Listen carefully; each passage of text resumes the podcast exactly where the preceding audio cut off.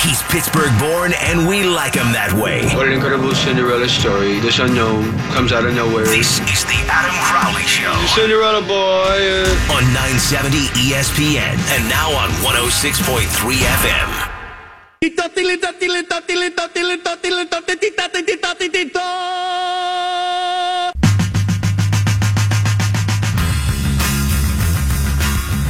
The United States, Canada, and Mexico have been awarded the World Cup in 2026. Woo! Yeah! That made me think two things. One, hopefully I'm alive. And two, automatic qualification. Woo! yeah! 2026, baby! Here we come. Let's go, United States soccer! You found the Crowley Show where your mom listens, and you should too. 412-922-2874 is the number to call. Or you can join the cast of dozens and follow me on Twitter at underscore Adam Crowley. I fell asleep last night after the Pirates just pooped all over themselves in the first inning. And I'm not going to talk a lot about the Pirates today. They're playing right now, in fact. But I'm guessing everybody who's listening to this show has long given up on the Pirates, as I have. And in the first inning, the Pirates had the bases loaded and one out before Colin Moran grounded into a double play.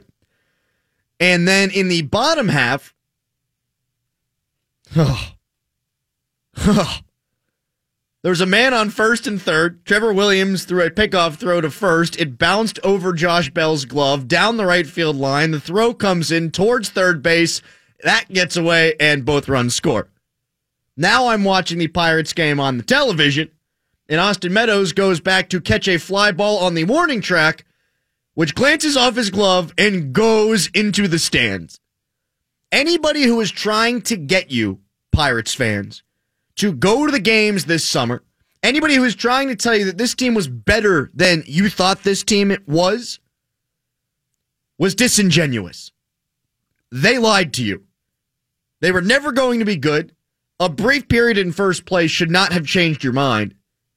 And well, now all that's left to be seen is whether or not the Reds catch them. That's it. That's the only interesting thing to think about with the Pirates the remainder of the season. Because the future ain't exactly all that bright either. They got Austin Meadows. They got Musgrove. Eh. Eh. Josh Bell. Eh. But enough about the Pirates. They stink, so I'm not going to spend any more time wasting my breath on them. Le'Veon Bell and Antonio Brown are unlikable. We know this. Yesterday, Antonio Brown only hammered that point home. But winning a championship can fix that, right? Tom Barrasso was a prick, but he won the cup. All's forgiven. Those We Are Family buckos were huge douchebags, but they're family. Why? Because they won, so it doesn't matter. But for now, the Steelers aren't champs. And as much as I think you can say they are both unlikable, I think it's unfair to AB to put as much on him as we put on Le'Veon Bell. Sure, he made himself the victim yesterday, even though he's a victim of his own words. Antonio said he didn't show up to OTAs, or pardon me. Antonio said about Le'Veon Bell, you got to show up to OTAs to get better. And then Antonio Brown then wound up not going to the next OTA practices. That wasn't our fault that he said that. The media didn't put those words in his mouth. He did. So that's all on him. He's also shown up Landry in the past, thrown a Gatorade cooler, done some other selfish things, such as filming a locker room conversation after the Steelers beat the Kansas City Chiefs in the divisional round two years ago. All that, if you allow yourself to look past on field production, makes AB a guy that can be hard to root for, right? His Rolls Royce was parked in a handicap spot of Dino's in Latrobe. He shows up late to radio shows and autograph signings. All that being said, I think AB's a child.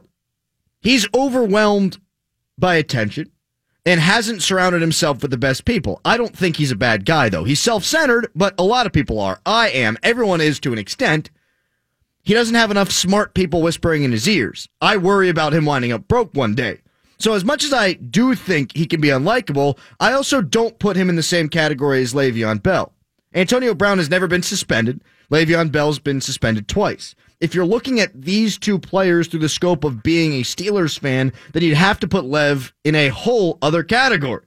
By virtue of not being there, Lev's hurt the Steelers on the field. Bell didn't show up for training camp last year. I didn't have a problem with that. He was protecting himself. He'll do the same thing this year. I get it, but the fan base doesn't. For the most part, Steelers fans were pissed about him not being there. Did it affect performance? I've said no emphatically, but the numbers may say a different story. Whether it was because of that or not, I can't definitively say, but he wasn't as good last year as he was two years ago. When the Steelers were four and five two years ago, he averaged 147 yards per game after that point. He averaged five yards per carry. Last year down the stretch, he averaged 126 and about four yards per carry. Last year, he was a top five back and a great player. Two years ago, he was the best offensive player in the league. He would have had my MVP vote. He was the unquestioned best running back in the league. Was the drop off because he wasn't at camp? I also think he tries to be a manipulator. AB doesn't know what the bleep he's saying. Le'Veon Bell knows what he's trying to do, and the advice he's getting, he follows. He tries to make himself the victim in his rap songs. He blames the Steelers. He says he's not valued despite the Steelers trying to make him the highest paid running back in the league. He said he was considering retirement a few days before the playoff game against the Jaguars. He does not do himself any favors, much like AB, but he knows what he's saying. He's trying to win the PR battle with the Steelers. AB's just being AB, which means he's just being a doofus. So if I'm ranking them in terms of douchebaggery, I'm ranking Le'Veon number one and I'm ranking AB a distant second. Usually, I'm on team player. In fact, most of the time, I'm on team player when it comes to contract negotiations. I was sticking up for Le'Veon. I was predisposed to like the guy. I worked for him for the Le'Veon Bell show on DVE. But he's done everything he can to push me away. And if he's done that with me, then he's doing it with the rest of the fan base.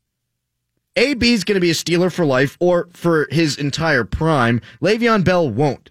AB wanted what he earned so does Le'Veon Bell, but AB was realistic.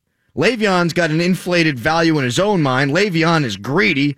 So while they're both unlikable, there are also tiers of unlikability. Lev Bell, to me, number one, and AB's a distant number two. 412-922-2874. Tim Benz going to be joining us in about 12 minutes here on the Crowley Show. Will Graves at 5 o'clock. I posed this as our Twitter question at underscore Adam Crowley. How much does this stuff affect the Steelers on the field? I mentioned yesterday they've won 45 games over the last four years. They won 13 games last year, but of course they don't have a championship to show for it. So they've underachieved in the minds of Steelers fans, and they've underachieved in the minds of ownership, general manager on down. Their expectation is to win the Super Bowl every year. And that's unrealistic. But if you're as good as they have been, you should at least be contending for the championship every year. How much of their underachieving has to do with the douchebaggery? How much of their underachieving has to do with just not being good enough on the field? You can answer that, as I said, at underscore Adam Crowley. Le'Veon and Antonio, for as big a douches as they are, for as a bad a guys they can seem, they've been some of the guys who have actually put up in the biggest moments. There's this narrative that they're losers. They talk all the time and they're losers. Well, the team hasn't done enough. I kind of think these guys have. Le'Veon Bell, when healthy in the playoffs, has been dynamic. 167 yards against the Dolphins, 170 yards against the Chiefs. He's only been healthy for three playoff games. That hurts. But he had 155 yards last year against the Jaguars in a game where nobody performed. He did. So did AB. This coming after he missed a walkthrough and was thinking about his contract and retirement and all that nonsense with Jeremy Fowler. AB's a nut job, but he had 110, 129, 136, 106, and 101 catches the last five years, respectively. He's had over 100 yards in five of the last six playoff games he's played. You can say those two guys aren't winners. You can say they aren't champions, but I'll say it ain't their fault. As much as they've been distractions, are they really responsible for the team's failures? No, I don't think so. For me, as sexy as the off the field stuff is to chew on, as unlikable as these players can be, the defense has been far and away a bigger issue than which diva is acting a fool on this particular week. We've gone down the road where we've looked at every single week the Steelers had last year during the season and picked out the drama for that particular week. Yet they still found a way to go 13 and 3. That's impressive. The drama wasn't an issue during the regular season as they racked up more wins than any team in the AFC. Drama didn't affect them in terms of the wins loss record. The defense did. In the playoffs, they gave up 38 points to the Jacksonville Jaguars on defense. 38 to a team that looked like it was a 1940s version of Army going up against Buffalo the week before. You can talk about distraction. You can talk about looking ahead. You can talk about this, that, the other, all that drama. But when you can't tackle, that's a problem. When you can't stop giving up big plays, that's a problem. And that's not because they're distracted, it's because they weren't good enough. We'll talk to Tim Benz about that. Will Graves as well. The Penguins should not change this group just for the sake of changing it. I hate change for the sake of change. Hate it. This team was not that far off from beating the defending Stanley Cup champion Washington Capitals. They weren't. Went six, overtime in game six. They're a Tom Kuhnhackl post away from going to game seven, and who knows what happens then? Maybe the Capitals butts pucker. I don't know. They seem to have moved past that nonsense, but a bounce here or there, and the Penguins are going on to play Tampa, where I think they ultimately get eviscerated. Point being, they won the cup in back to back years. They fought tooth and nail, led two games going into the third period that they ultimately wound up losing against Washington. And now Jim Rutherford has said to expect changes. Now, if Ray Shero is saying there's going to be changes, eh, he's prodding. He's testing the market. He's seeing what other general managers are going to say. When Jim Rutherford says something, he means it. Last year, we need to get tougher. Need an enforcer. Got to go get one. Then on draft day, you hear he's running from table to table, and Josh Yohe's sending out tweets, and I'm getting all hot and bothered in the pants. Oh my God, big deal in the works. Penguins are going to get someone huge. They're going to get that third line center. No, just kidding. They're going to trade their third line center for Ryan Reaves. Why should I have been shocked? He told us what he was going to do. A couple years back, going to make a big splash. He gets Phil Kessel. Now he says things are going to be different that means things are going to be different. But I don't want them to be different. Here's the lineup that they could put together. If everyone's healthy, without anything changing and some of the RFAs getting their T's and I's dotted and crossed. Guentzel, Crosby, Hornqvist. That's a winner. I think you're going to score some goals with that line. Hagelin, Malkin, Kessel. I think that one's a winner too. 92 points for Phil Kessel this year. Evgeny Malkin in the MVP conversation. Carl Hagelin. They didn't show up to the playoffs, but you know what you're getting with that guy. Brassard, Sprong, and Sheary. Eh, Sheary's. He's inconsistent, but you don't hate having him on your third line. Then you could play with Aston Reese, Sheahan, and Rust. If Rust's on your fourth line, centered by Riley Sheahan, you're feeling pretty good about that. Where do the big changes need to come?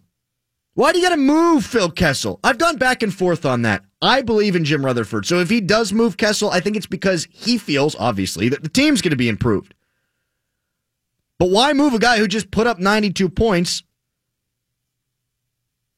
and weaken either your second or third line? Why do that? The Penguins were mired in mediocrity and they underachieved a bunch after 2009 up until Phil Kessel got here.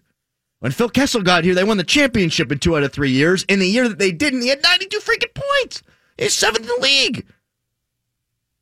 Dumoulin, Letang, Maatta Schultz, Oleksiak, Ruhwedel.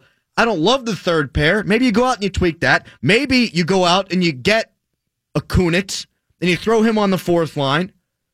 Maybe you tweak things like that, but you don't have to go out and reinvent the entire team. You don't have to move a Phil Kessel. You don't have to move a Chris Letang. Maybe it's simple. Maybe all you need is a healthy Brassard, a healthy Kessel, and a healthy Chris Letang, and Matt Murray playing more like he played his first two years, and all of a sudden, you can contend for the cup again without having to push all that many buttons. More on that with Benji coming up next. Tim writes for the Trib. It's breakfast with Benz. First thing I think about every morning is taking a dump. The second thing I do is read Breakfast with Benz. We'll talk to him when we come back. It's Crowley Show.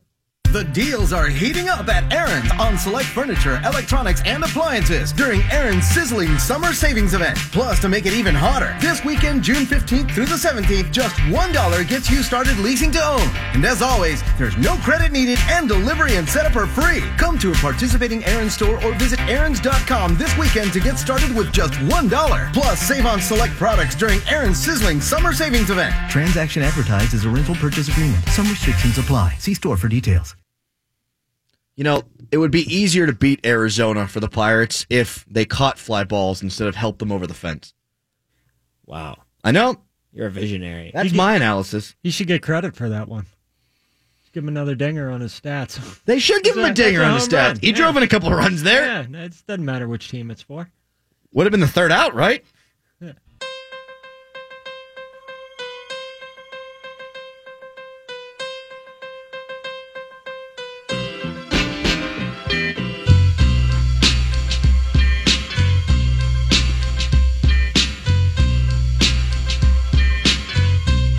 The last two games, the Pirates have had a pickoff throw at first, cost them two runs, and have a ball go off of a mitt and over the fence for a home run. So I'm done with them. Not talking about them. We'll talk about everything else other than the Pirates for the remainder of the show. And helping me do that is Tim Benz from Breakfast with Benz. He is the official vampire of the Crowley Show. Writes for the Trib. Benzie, how are you today? I was kind of hoping we'd talk at least a little bit about that first inning because it was so entertainingly bad. We do have to bring that up a little bit, don't we? Well, all right, let's get it out of the way here. I mean, it's almost like they're typecast to be a bad team and they didn't really live up to the billing, and now all of a sudden they are looking every bit that part, my friend. Yeah, I mean, the throwaway from Trevor Williams. I have the magic touch, don't I, by the way, of jinxing pirate pitchers. Every time I write a story in Breakfast with Benz about how well a pitcher is doing, they just have it run down their leg. I mean, it was Jameson Taillon first, then did it to Trevor Williams. Chad Kuhl wasn't even all that good. He wasn't awful in his last start, but he wasn't all that good, so I think I jinxed him. Um, I was about, like, even when I, I thought about writing something good about Kingham, and then they shut him down. So I blame me for that. Blame me for the pitching. But one thing I posted today was if you start looking at the numbers, Adam, uh, they are now matching this stretch of 24 games that it's been now. It's been six wins in 24 games or something to that effect. Uh, the poor win total over that stretch is now akin to what we saw during Epic Collapse 1 and Epic Mm. Collapse 2 in the second half of 2011 and 2012. So they're bad. Yeah, it's. Uh, I think you're right in the way that you initially opened this conversation, which is they have now decided to live down their level of expectation. It's really entertaining in that regard, though. I mean, it's just funny. Now you find out that Gregory Polanco for the last couple of weeks has been nursing a hamstring injury, yet he still continues to get playing time over Austin oh, that was the wrong thing for him to say, don't you think? I mean, that what- was the wrong excuse to offer because now it just makes it all the dumber that you're playing him in front of Meadows. It's the perfect opportunity to play Meadows more. Give Polanco more time to get his hamstring healthy. Then. Yes, and it's almost Antonio Brown like how stupid that comment was from Clint Hurdle. I mean, read the room, man. People have been screaming for more Meadows and less Gregory Polanco, less Mendoza Polanco. Is hitting 2 freaking 2 right now. And he says, oh, well, not only does he suck, but I'm trotting him out there whenever he's running at 45%. I want to know what's going to be a bigger number by the end of the year. Sean Rodriguez's batting average or whatever Le'Veon Bell signs for. What do you think? I think Bell's going to wind up signing for about 17 million per. So that put him at what, 170? Oh, it's going to be tight, man. That's going to be well, close. no, I, I think it's going to be. Well, he's going to play for 145 if you want to do the math. If you want to carry the decimal oh, this point year, yes. Yeah, yeah. But if you're looking big picture overall, with the the overall uh, dollar payout, the proposed dollar payout for him will be. I, I guess it depends on how many years he gets. So I got to be careful with how I slide this scale. But I think it's going to be close. Yeah, this year he's going to play on the franchise, and then he'll probably get paid buku bucks by some desperate franchise that's not all that far from here, Cleveland. But anyway, which one of these two players, Tim, Antonio Brown or Le'Veon Bell, do you think's easier to dislike? Yeah, that's sort of a hot topic question right now. I've seen that thrown around quite a bit. Can I, can I answer Ben Roethlisberger? you can answer Ben Roethlisberger.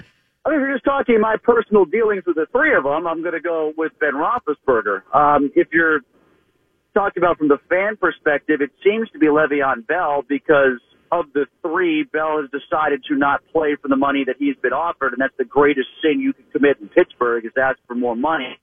I mean, I, I have never had an uncomfortable, unpleasant interaction with Le'Veon Bell as a person. You know, just in the locker room during an interview. Uh, That's why this has become such a frustrating topic for me to cover and talk about. Is because uh, nine days out of ten, I genuinely like the guy, and then he tweets or says something about his contract, and he drives me crazy. Uh, I love watching him play. He's one of the most entertaining players I've ever covered too. Um, and he's easy to get along with when he's not blowing out of proportion what he thinks he should make against the salary cap. But he's doing that to the degree that now he's kind of gotten introspective about it and feeling dissed and feeling like a target. And now you know, he's, he's strapping himself to a cross and he's got this persecution complex that just drives me insane. But um, you know, personality wise, I, I don't understand Antonio Brown at all. I don't get him. Uh, so I don't know if I dislike him. Uh, I thought he was crazy yesterday with what he said. Uh, for me, my interactions with Roethlisberger have have rarely been good since 2016, so that's more of a personal thing. But um, I don't know. Uh, Brown just right now, uh, he needs to pull his head out and understand that it, this is not the media turning against him. He's he's creating his own media noise. Oh, absolutely. And Tim Benz joining us here on the Crowley Show. I'll go with Le'Veon Bell because of a lot of the things you did say. I've always liked Le'Veon Bell. And for him to always play the victim and lash out in his rap songs and talk to Jeremy Fowler a couple of days before a playoff game about retiring and the fact that he got suspended a couple of times, those reasons make me put him in a different class. I think he's smart enough and a nice enough guy to know what he's doing. I don't think Antonio Brown is smart enough to know what he's saying. And I'm kind of going to allow his ignorance to be his shield a little bit. Doesn't mean I think he's not ridiculous, but I am going to say I dislike Le'Veon Bell and his personality a little bit more. Well, what you're talking about was proven in the way that Brown tried to talk his way through what his feelings were yesterday. He just couldn't properly put into words what he was trying to give to the public as a reason why he was gone, as a reason why he was feeling chapped. You know, he just couldn't put it into words, and it just made him come off looking worse. Um, so I think you're right about what you're saying. Bell, I think, is trying to come off like a tough guy, trying to come off looking like he's got a hard edge because he's into the rap game, and that's what you got to do. It's an image. You can't be a nice guy and be a be a rapper. You can't. So you got to be a badass. So I think that's playing into what he's trying to put out there, and that's part of the reason I don't buy it and why I just keep waiting for him to sign a contract and get it over with because I still feel like this is an act to a point. But now he's married to it. Now he's committed Yes. to it. He's put all of his chips in. He said he wants to play for 17 million like AB. Uh, he's acting like he's doing his, the Steelers a favor by rolling it down to 14.5 if you believe what you read this week. Although initially that's what he said in the first place is that he was going to have to play for the franchise tag for all five years to make the contract make sense to him. Um, none of this makes sense to me. Tim Benz joining us here on the Crowley Show. As far as the Steelers and their lack of championships over the last four years, where they've won 45 games, culminating in a 13 and 3 record last year, what do you think the biggest reason for them not having won a championship is? Do you think it's the off the field stuff, or do you think it's simply the defense hasn't been good enough? I think that they are, you know, they are the New York Knicks to what the Bulls were with Jordan. Uh, they are the Utah Jazz with Stockton and Malone. They're going up against Jordan. You know, they they have always been good enough to be the second best team against the best team in its prime. And the matchup differential that they don't have against what the Patriots do have has exacerbated and exploited uh, what they can't do. Uh, I think if they had managed to get through the Patriots in either 01 or I don't know 04, maybe stumbled in in uh, 15 or 16, uh, yeah, maybe they would have had one more Super Bowl and wouldn't be having this conversation. Just through the, the sheer odds, if they uh, get through one of those championship games to get to the Super Bowl, I think they win at least one more, and, we're not talking about this. Um, but you know, even when they didn't play the Patriots, they lost the Green Bay Packers in the Super Bowl with the defense that let them down, right? Yeah, it was. And Troy Polamalu dying on the vine. Yeah, I, I, I feel like they, the defense in and of itself, you know, if you strip down what a 3-4 defense is, it's always vulnerable to an accurate quarterback, an accurate, smart quarterback. And the 3-4 defense, as it was constructed back then, and they held on to it for as long as it was, they, they pushed the envelope and got there first before anybody in mastering how to run it. And they probably held on to it too long because of that. And, and they just couldn't. And Mike Prisuta and I were talking about this today. Here they are now. They're trying to implement a whole bunch of things that the Patriots have been doing for 15 years Right. on defense now at a time when the Patriots are trying to get away from some of that. You know, because they're finally getting away from what they had married themselves to for a long time. And why? Because like you said, they were 13 and 3 last year, or they were 11 and 5, or they were 12 and 4. But the reason why they never got further than what they did, even in losses that didn't occur against good quarterbacks named Tom Brady or Aaron Rodgers. Uh, they ran into a bad quarterback who had a bad, uh, had a good day in Denver and Tim Tebow. Uh, why? Because he played like Tom Brady that day, and, and that defense was susceptible to what he did. And uh, so that that is my answer. The, I think it's part B of what you said. It's not so much the cult, the culture hasn't helped, but the inability to get a defense that's versatile enough to respond in a close game against good quarterbacks is what will cost them as to why they haven't won during this era if they don't get one more. Why are you hanging out with Prisuta today without me? Why wasn't I invited? What happened there? You're always invited. You can always come to the South Side. I mean, like, I, I don't think you're allowed to run around shirtless to do your cheese teases. And that's usually when, when we're over there. But I mean, if you want to talk to Burt Lauten in the media relations department, maybe they can cut you a break. Now it does sound like a really good idea doing a cheese tease at the Steelers facility, UPMC Rooney Sports Complex. I don't think I'm allowed in there anymore though. They barred me. I'm not allowed. Well- not not since the draft whenever I walked away with all of their food at the end of the night. Were you the one that took all of the uh, chicken wings? Uh, well, it was it was Or ribs. It, it was mostly Williamson, but I was partaking. See, now I've got it in my mind's eye that this cheese tease at the Steelers facility has to happen because, like, I'm thinking back to yesterday where Antonio Brown intentionally took his shirt off for the interview. Like, he had one on and then took it off. Like, Tom should do the same, same thing, but stand next to AB just so the physique can stand out. Tom, you and me tomorrow. OTAs, not mini camp, whatever it is. We're, it's Hey, mandatory. way, we got to go. I'm not going to be there tomorrow. I'm actually off tomorrow, so Oh. I'm not going to be there. So if you shoot it, make sure you tag me in it so I can see it. and so we can get your big Twitter following out there. Help us You know, out. um, is Tom going on vacation anytime soon? no, Tom doesn't get to go on vacation. Okay, good, because I don't want him getting any sun. I want him to be as pasty and white for all the cheese teases throughout the summer. Like I, I actually want to see him somehow tanner in December than what he is now. If such a concept as possible. Tim, don't worry. Even on vacation, he's not getting a tan. Like he's not coming out of the basement. No, his his vacation is Fortnite downstairs in whatever establishment he's vacationing in. Is Tom a Fortnite freak? Really? Oh my God, yeah. So I did an interview today with Sean Davis. I actually quoted him um, in a little bonus story that I did before I left. Talking like, did you hear Keith Butler's quote? We haven't found that guy yet. When talking about a free safety, we haven't found one yet. That was encouraging. Yeah, Uh, so feel really good about about that. Yeah, I was talking to Sean Davis about that, and the entire interview, he just kept. I don't think it was Fortnite. He just kept playing some game on his phone while he was doing the interview with me. You know what? On second thought, Tim, to my last question, the distractions or the on the field defense not being all that good, I think it is the distractions. They're just playing video games through all the meetings. Yeah, well, remember the one violator of having the cell phone on the bench was everybody's favorite Steeler, Troy Polamalu. So let's keep that in mind. Good point. Last thing here. he called, he called his fiance, or his, I guess it was, was his wife or fiance at the time when he got his concussion. I think they were. I don't know if they were married yet or not. But remember that? Then he got in hot water for having a cell phone on the sideline. Yeah, at that point, he didn't know whether he was married or just engaged either. uh, Tim, the scuttlebutt you're hearing, and Jason Mackey was on the show yesterday, is that the Penguins are going to do some things this offseason. And where there's smoke with Jim Rutherford, there's usually fire. Man, I don't think change for the sake of change is, is necessary. I don't think this team's all that far away. You plug an extra winger in, maybe get a bottom pair guy on your defense, and I think you can be right back contending like they did two years ago. Yeah, and I bet you they are feel feeling right now emboldened in that regard because Washington did what it did the rest of the way after they beat them, right? You'd have to think I mean, so. It, it wasn't just we had a bad six game stretch against the team we normally beat. It was that team that we normally beat, who's always been good, proved how good it was. And by extension, maybe we don't need to change. You know, uh, you know, it's like the Cavs beating the Warriors one time. Uh, the Warriors don't have to gut the team and start all over. Now you can add to it. That'd be nice. And, or change your approach.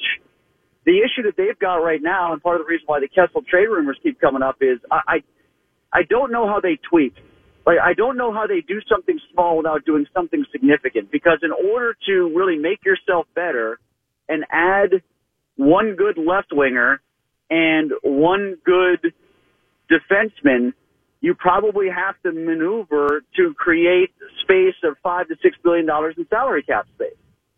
And you know, just because Brassard wasn't that big of an impact, if you somehow move him, that's a significant move. Yep. Or if you're going to trade Kessel, that's a significant move, even if it's just for picks and cap space and not an actual defenseman in return. Then you use the money to get the defenseman. Um, I, I, that's why I've maintained this throughout since the, the Penguins ended their season. I, I just don't do, I don't know how they do something small without doing something big. And honestly, trading Bryan Rust and Connor Sheary, uh, that's pretty big. Uh, that's, that, that's a big deal, you know, and that's part of the reason why they, I would prefer they keep Kessel too. And no one wants to believe me when I say that because I keep talking about the trade. It could happen, but my preference is that they keep Kessel. But if they are wed to putting Daniel Sprong on this roster, a right wing has to go. So where does he go and who is it? Because any of the right wings moving is, is a fairly big deal. Tim, where are you going? You going to get a tan? That's impossible. I'm kind of like Tom in that regard. I'm giving him a hard time, but you know, I'm I'm one of those. I'm white or I'm sunburned.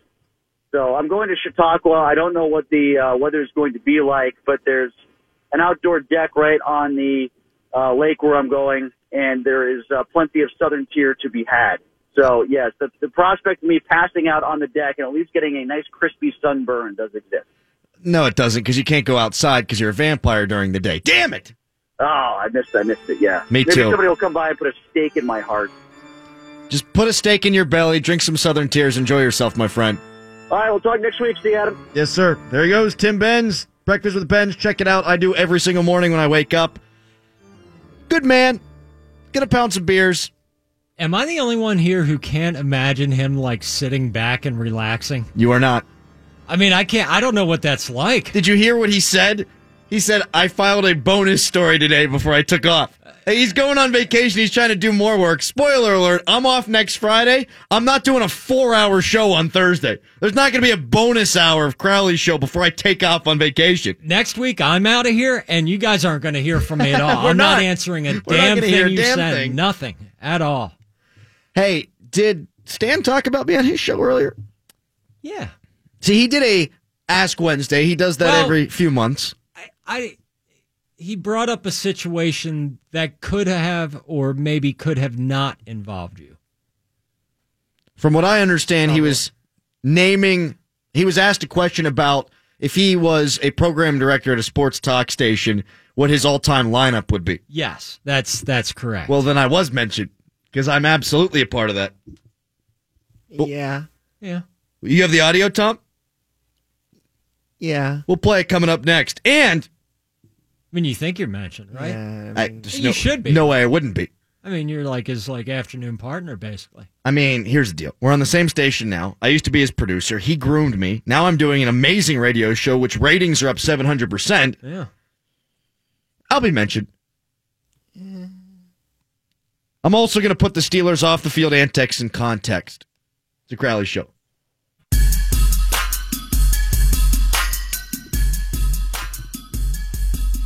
For as much nonsense that goes on with the Pittsburgh Steelers, at least they don't have nonsense like some of the other teams around the National Football League. I'll get to that in a few moments. But Stan had an Ask Wednesday today. You can hear him from noon until 2 here on ESPN Pittsburgh. And what Ask Wednesday is, is just what it sounds like. There's nothing to talk about in the world of sports, so Stan fields your calls, your tweets, your emails, and he'll answer pretty much any question you have for him about media or otherwise. Well, somebody called in today and asked Stan a question.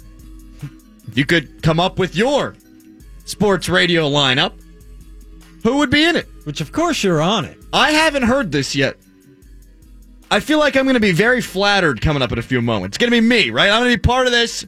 It's probably going to be me and Madden and Guy Junker. I know he likes Joe Starkey a lot. Maybe Starkey's part of it, but I'm definitely there. You can't have a sports radio station that's listenable in this city without having me. You can't. So here's the question. Here's what Stan had to say. I am nervous. You'd have all the money in the world, and you could hire anyone. Who would be on your all sports channel? You mean I don't already have all the money in the world? I, I thought I did. He does. Um. Uh. Yeah. Yeah. Uh, just for Pittsburgh, you're talking about. Crowley. No, it could be anyone, anywhere. Crowley. Well, I, I would have loved to have hear have heard Howard Cosell do a talk show. He's dead. I mean, that would have been very entertaining. Um, uh, Myron was brilliant at it. Dead. Uh, uh, Crowley. Me. trying to think. Uh, you know, I'm not all that familiar with you know other people in um, other markets and you know what it is they do. Um, I've never do really heard here. Mike Francesa. What? Mike Francesa. says. What do you? He named two dead guys, and then Mike Francesa, who's basically got one foot in the Uh, he's basically so- dead. Yeah. He's Basically, weekend at Bernie's. What just? I mean, Stan's racking his brain. Here. Oh, I don't know what these guys do. You know what I do? I do a talk show every day from four o'clock until seven. I was your producer, Stan, for a year and a half. Play that again. Listen to Stan racking his brain, and I, I'm telling you, he needs me. He Oh boy. You'd have all the money in the world, and you could hire anyone. Who would be on your all sports channel? You mean I don't already have all the money in the world? I, I thought I did. Um. Uh. Yeah. Yeah. Uh, just for Pittsburgh, you're talking about. No, it could be anyone, anywhere. Well, I, I would have loved to have hear have heard Howard Cosell do a talk show. I mean, what kind of I mean, powers does that Ask would have been very have? entertaining. Um, uh, Bring guys back Myron was brilliant at it. Uh, uh, Oh, me! That's a perfect Crowley think. space. Right you know, I'm there. all that familiar with you know other people in um, other markets and you know what it is they do. I uh, I've this never really heard Mike Another market Francesa. before he came back to you. He's not that familiar with the other markets, but he's going to go out there to them anyway because there's nothing here in this market. I've never heard Francesa, but we're gonna throw him on before He's Crowley. gonna go outside of market first. I'll take my chance. He'll go in the unfamiliar markets first before he goes I've to what he's familiar with. Mike Francesa. I saw him in the hall today. I walked right past him. I said, "Hi, Stan." Did he say hi back? No. Oh, no. Well, that's a shot to the old ego. That's great. I mean, Tom, that's not like editing or anything. There's nothing else like in No. that clip or that Not segment. at all. Like he doesn't come back around at the end and be like, "Oh, Adam Crowley." No, it really ends with Francesa there. Tom, I want you to ask me the same question. You know what? No. Play just the question from the caller and I'll give my answer. How about that? Ooh. You'd have all the money in the world, and you could hire anyone. Who would be on your all sports channel? You mean well, I have all the money in the world.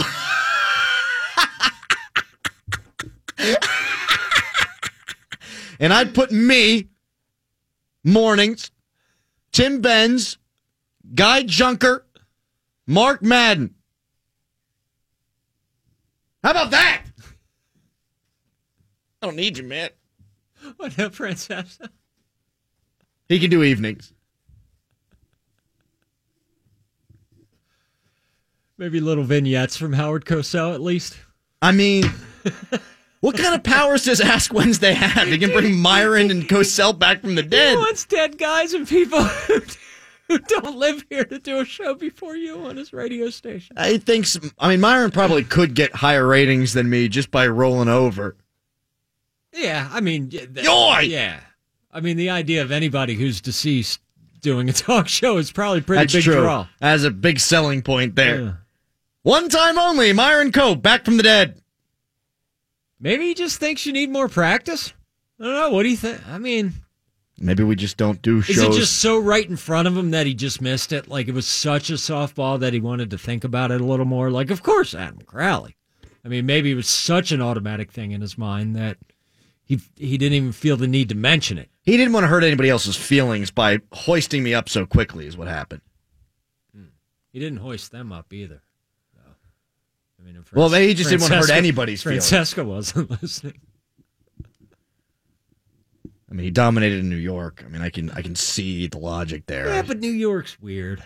It's like one of those weird things where certain people work there. I mean, it's a good thing he doesn't have a radio station. Dale just texted me. wouldn't be on right now. Dale just texted me and said he's got all the money in the world. He can find a cure for death. He can. He has, in fact, Stan. Love you, Stan. You're just not part of my all-time radio lineup. Oh, he would have to be a part of yours. You can't go at him like that, right? No, I, ju- I, I replaced him with Guy. I slid Guy right in. Stan was always going to be a part of it. I got me, Benzie, Mark Madden, Prisuta. But now Guy's taking Stan's place. If he's not going to give me the respect, I'm not going to give him the respect. Let's put the Steelers off the field antics in context because I feel like I've crushed the Steelers over the last couple of days. Real quick, I'm sorry not to interrupt, but do you think you can do it well enough to maybe get on Stan Stafford's? Yeah, if I do this take well enough, I feel like I can I can be on his radio station. Okay. Yeah. Here it goes then. You know what? If it was my radio station, he wouldn't be a part of it. Here comes my take. Let's go. Let's put this Steelers off the field antics in context because I've crushed them. I've crushed them hard over the last couple of days. Antonio's a douche. Le'Veon's a douche. I always crush Ben Roethlisberger for being a douchebag. AB's a weird guy. He's a selfish guy. Le'Veon smoked the reefer and has been suspended, but they're not real bad dudes. Like Ray Lewis was convicted of obstruction of justice in a murder case. Aaron Hernandez was convicted on murder charges. Rae Carruth had his baby mama killed and his son disabled. Greg Hardy, Josh Brown, Cedric Wilson, and others have beat women. Adam Jones spit on a cop. Alameda Ta'amu tried to run cops over on the south side. Donté Stallworth killed a guy during a DUI. Aldon Smith was arrested on charges of domestic violence. Marlon Humphrey was arrested for robbery. Rey Maualuga was arrested for battery. So, as much as we've all killed AB and Lev Bell and Mike Mitchell and distractions here, distractions there, we've crushed a lot of guys over the years. They aren't bad people like those guys were bad people. They aren't violent criminals. I think it's important to distinguish the violent offenders from the knuckleheads. How about that, Stan? Bam! On your station. 93 7, The Stan! Coming up in 10 minutes, a Stand Flash. On this date in 1945, let's educate the people about Columbia quickly. You know what? No, let's punt on it. Punt on Columbia right now. We'll do two next segment. You want to know why? Why? I don't have my Columbia facts in front of me. Columbia and Will Graves. Oh, yeah. Next, Scrabble Show.